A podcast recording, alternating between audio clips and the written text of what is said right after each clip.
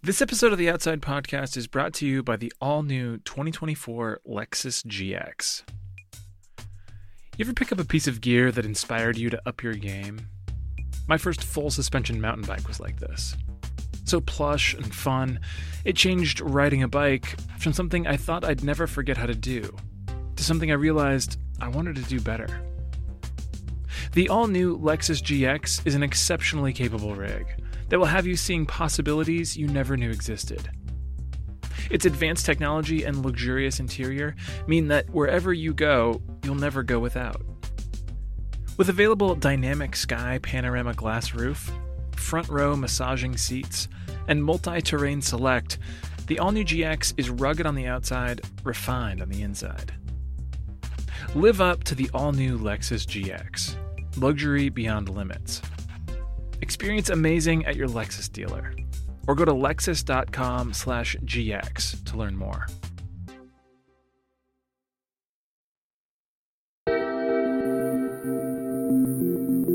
From Outside Magazine, this is the Outside Podcast.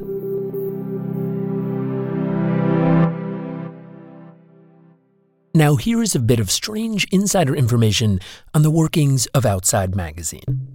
Our last editor in chief, Chris Keyes, who was at the top of the masthead from 2016 until last fall, developed in his later years a quirk. He was unwilling to assign almost any stories that took place underwater. No features on shipwrecks. Not interested in scuba diving adventures. And if I'm remembering things right, absolutely no submarine stories. I'm Michael Roberts, and I'm comfortable saying that for me and the other editors who worked with Chris, his quirk was annoying. I mean, there were lots of cool underwater stories to be told. It was also a source of curiosity. We didn't get it, and Chris had no real explanation.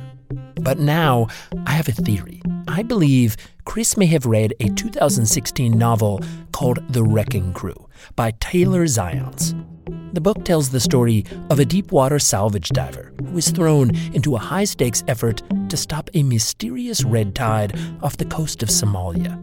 It's like a Bourne Identity movie, with lots of intense submarine action scenes that definitely don't put you in the mood to dive under the ocean. So, why am I bringing this up? Well, just yesterday, The Wrecking Crew was reissued. Back in 2016, it had a relatively limited print run as it was Taylor's first book, but he went on to write a sequel, plus another novel, so now it's back. Which, in a roundabout way, brings us to today's episode, a replay of a piece from 2017 by our former host, Peter Frick Wright and Robbie Carver. It stars Taylor telling the kinds of wild underwater stories that Chris Keyes used to ignore. Hey, Chris, I know you listen to the show on your runs, so get ready for this one. And uh, Call me and let me know if my theory is right, okay?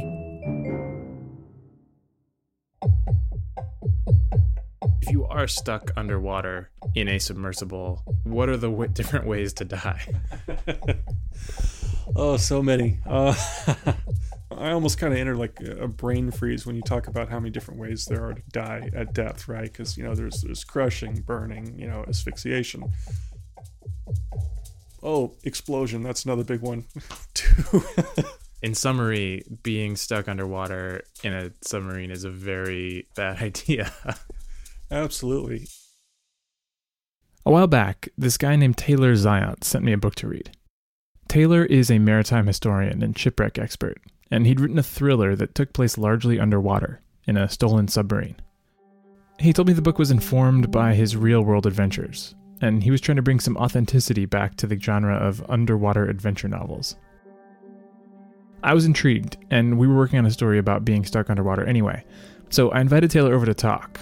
It turns out mostly about submarine misadventures. But he told me a couple stories about the early days of the submarine, and what I found so surprising was not how complicated it actually is to make a boat that goes beneath the surface of the water, but how early people started trying to do it. Particularly a guy named John Day, a wagon maker from England, who built not actually the first submarine, but one of the early ones in 1774. Accounts from the time portrayed him as, you know, unable to read or write, didn't have a permanent home. He was uh, prone to depression and quick temper and, and just broke as well. Day was shy and not really one for spectacle, but he had this story that he told.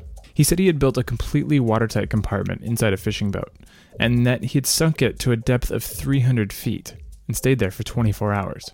Not that he could do this, but that he had already done it. Of course, everyone he told wanted to see him do it again. So Day went to a guy named Christopher Blake, a pretty wealthy gambler, and said that what he really needed to do it right was a bigger boat.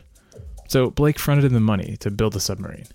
This is this is a guy who is just sort of like the town whack, and he says, "I've built I've built something, and like come see it in action." Like th- that's sort of to summarize so far. Pretty much, yeah. This this was uh, this was going to be a big a big show, kind of you know a bit of a circus, you could say. Day purchased a 50 ton sloop. Her name was Maria. Uh, you've probably seen something of about the same size in, in you know your local harbor at some point. Uh, so what he did was he created a box-shaped watertight compartment for himself. Uh, incidentally, boxes are not known for being the most watertight design. There's a reason that submarines are not box-shaped. He put 30 tons of stones on board, and the idea was that he would sink to 300 feet, and after 24 hours, he'd pull a lever and release 20 of those tons. If all went to plan, the Maria would rise victoriously to the surface. What he decided was he's going to hedge a little bit on this. He said, you know what, we're not going to do 300 feet, we're going to do 130, and let's say more like 12 hours and not a full 24 hours. So he was trying to maybe he didn't have as much confidence in his invention as, as perhaps you know he initially led others to believe. He's immediately backpedaling. You're saying? Just immediately.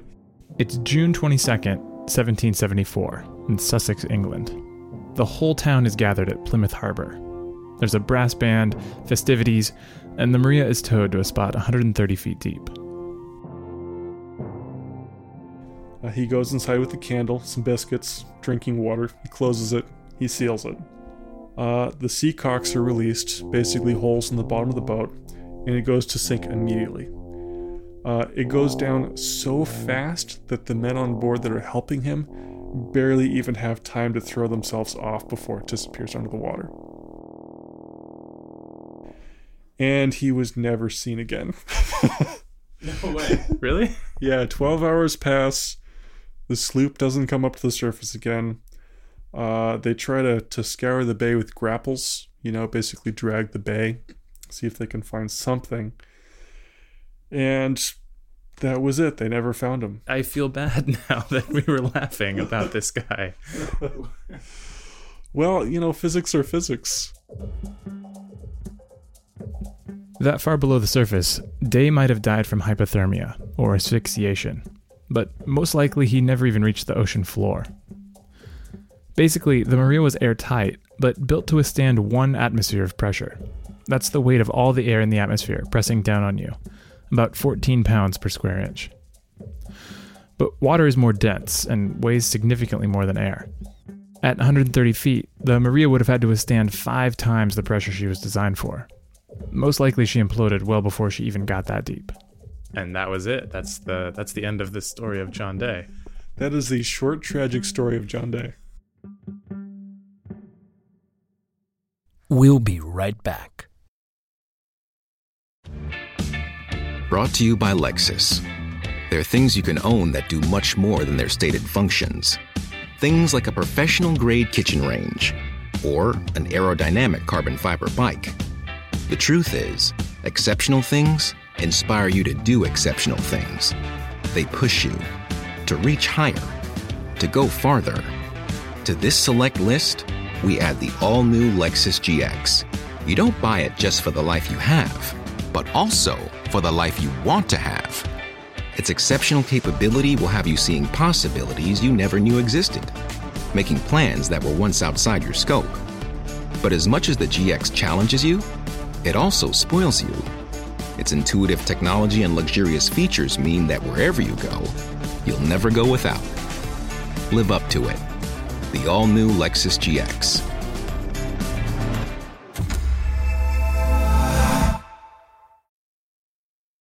John Day was the first recorded fatality involving a submersible, but there's not much more to say about him. He didn't exactly change the face of submarine technology. But about 75 years later, Prussian carpenter Wilhelm Bauer did. Not only that, Bauer holds the distinct honor of having caused the first undersea fistfight. Uh, he was a corporal in the Prussian light horse artillery who stationed in the city of Kiel during one of Prussia's many border disputes with the Danes. It was 1850, and the Danish had set up a blockade in the harbor. And while that might sound very tense and dramatic, Bauer was actually getting pretty bored. So he decided to build a submarine. The idea was that with a submersible, Bauer could reach the ships in the blockade undetected, plant a mine, and retreat. Bauer understood what John Day hadn't, or at least couldn't put into practice. It wasn't enough to be in an airtight space. He would need a vessel strong enough to withstand the extra pressure of the ocean. At this time, now that we're into the age of steam, there was kind of these ready-made pressure vessels available uh, in the form of uh, boilers. Uh, the whole point of the submarine was to essentially make sure that it's one atmosphere on the inside. It's basically the same as it would be on sea level, and to keep all the pressure on the outside. Boilers were designed to contain incredible pressures. If they could keep steam in, he thought, they could probably keep the ocean out. So he worked with a local ironsmith to repurpose uh, boiler plates into a practical submarine design. He made a scale model, showed it to his superiors, and was given the go ahead to build a full sized vessel. Basically, he made what looked like a giant toaster. So it would be propelled forward with little hand wheels, which is not terribly practical when you consider that the vessel would have weighed about 38 tons. Uh, it was crewed by him and two crew members, 26 feet long, 6 feet wide, about 9 feet tall. He called it, well, something German, but it translated to the incendiary diver, named after the boats that were packed with explosives and sent towards enemy ships. It's also just called the sea diver. It was designed to basically just crawl just under the surface to where the Danish ships were moored. And then basically, what he had was two uh, leather gloves that were built into the hole itself, so he could actually reach through the hole with these leather gloves and then attach a mine or basically a bomb to the side of one of the Danish ships, retreat, and then explode it from a safe distance. You're kidding. It was it was a brave plan. but uh, the sense I get was is with the blockade, he probably had a lot of time to think about this. And it worked. The submarine could move underwater, you could steer it, and Bauer and his crew lived to tell about their first underwater test. They never even tried to plant a mine, but the Danish fleet, watching Bauer's test runs, pulled their blockade to a safer distance. It was a definitive moral victory. Unfortunately, the sea diver itself didn't fare as well. She attempted to dive over an uncharted crater in the seabed, it was 60 feet deep, and as she went down, her crew lost control of descent.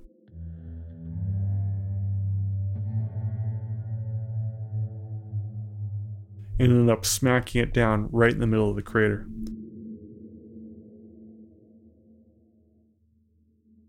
So water started coming through the seams. The rivets started blasting free.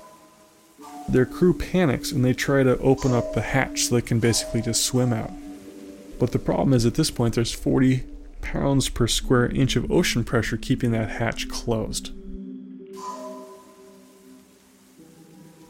There was no way out, and Bauer knew that he needed to equalize the pressure by letting water into the submarine.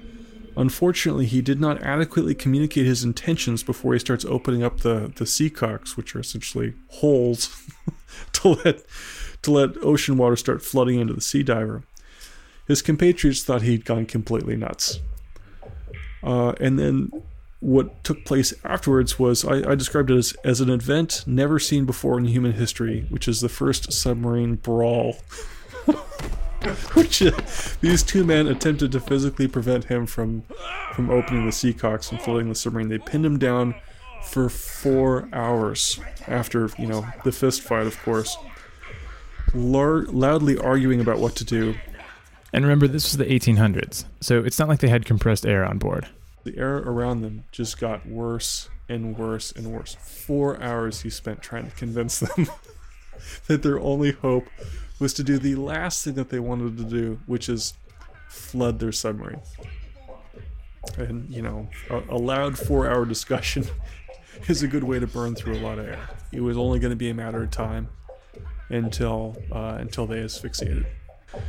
So their loud discussion came to an abrupt end when they started hearing scraping sounds from the outside of the submarine because on the surface, rescuers were trying to grapple them with large metal hooks, many of which were swinging very close to their glass portals. So finally, the two men were convinced to allow Bauer to proceed with his, you know, seemingly suicidal plan, meaning uh, allowed him to flood the remaining submarine with a small air valve. And the hatch, relieved of opposing pressure, released and the three men were actually more or less blown out of the sea diver and carried to the surface in, a, in just a cloud of bubbles. So they made it. The submarine, unfortunately, was never recovered. But Bauer, realizing the potential of his design, went to St. Petersburg, to the Grand Prince of Russia, and convinced him to fund a new sub. He improved the design and named it the Sea Devil. It was actually really successful. Uh, they dove it 134 times and sometimes they reached as, as deep as 150 feet. And the submarine itself was large enough to put a four piece orchestra on board, which they actually did at one point in order to entertain Tsar Alexander II from beneath the surface uh, on, the, on when he was uh, coronated. Wait, they put a four four piece orchestra, you said? or Yep, they loaded a four piece orchestra into a submarine, dove it to the bottom of the harbor, and played it from underwater as the uh, the new czar was uh, was coronated. Bauer was good at building submarines, but he wasn't so good at politics. The Russian admirals deeply coveted the attention that uh, Bauer was receiving from the czarist court, and they ended up deciding to sabotage his endeavors. They ordered Bauer to hold a demonstration where he was to sink a ship with the Sea Devil. But what they didn't warn him about was the underwater mud berm between him and the target.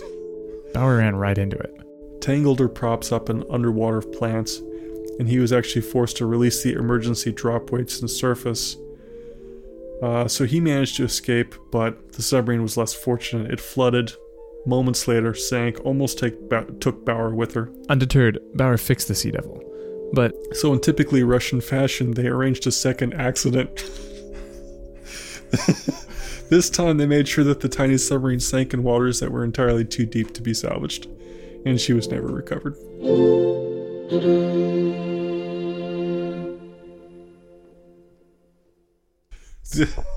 Poor Bauer. Yeah, he was okay. Uh, luckily, the, the crew of the submarine survived a second time, but his uh, reputation with Imperial Russia did not. I've, I, I don't know. I feel like there's a lesson there of like it, it was it was people that were Bauer's problem. Like he actually was really good at this submarine thing. Yeah, it would appear so. Um, what's kind of funny about men of this era that were interested in submarines, they just kept on going back to it and back to it, uh, determined to make it work, no matter how dangerous it was. Even if their submarines earned names like uh, Fool Killer, they would still continue to go after and after this idea. Descending in a submersible you designed and built yourself requires a particular kind of confidence. Some might call it hubris. You have to buy into the idea that you built something that can carry the weight of the ocean itself, and that you did so basically on the first try. No other invention is quite like it. What I like to do is compare the development of a submarine to the, to the development of an airplane, right? Because airplanes can be developed more or less one innovation at a time. Before you fly a glider, you fly a kite. Before you fly a prop plane, you fly a glider uh, there's a very kind of straightforward evolutionary process as one new idea after another is added to a uh, to an airplane design. Submarines, on the other hand, have to get everything right the first time.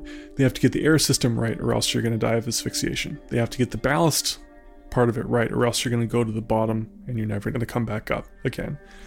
You have to get the propulsion right, or else you're not going anywhere. So, you know, again and again, we see maybe an idea that has a big uh, a number of the problems solved but maybe they miss one but one is all it takes to kill you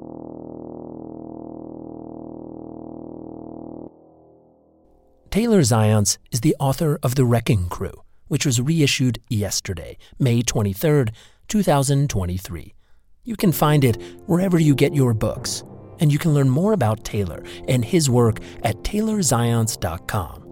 Zajonc is Z A J O N C. The Outside Podcast is made possible by our Outside Plus subscribers. Learn more about all the benefits of a subscription and subscribe now at a discounted rate at outsideonline.com slash pod plus.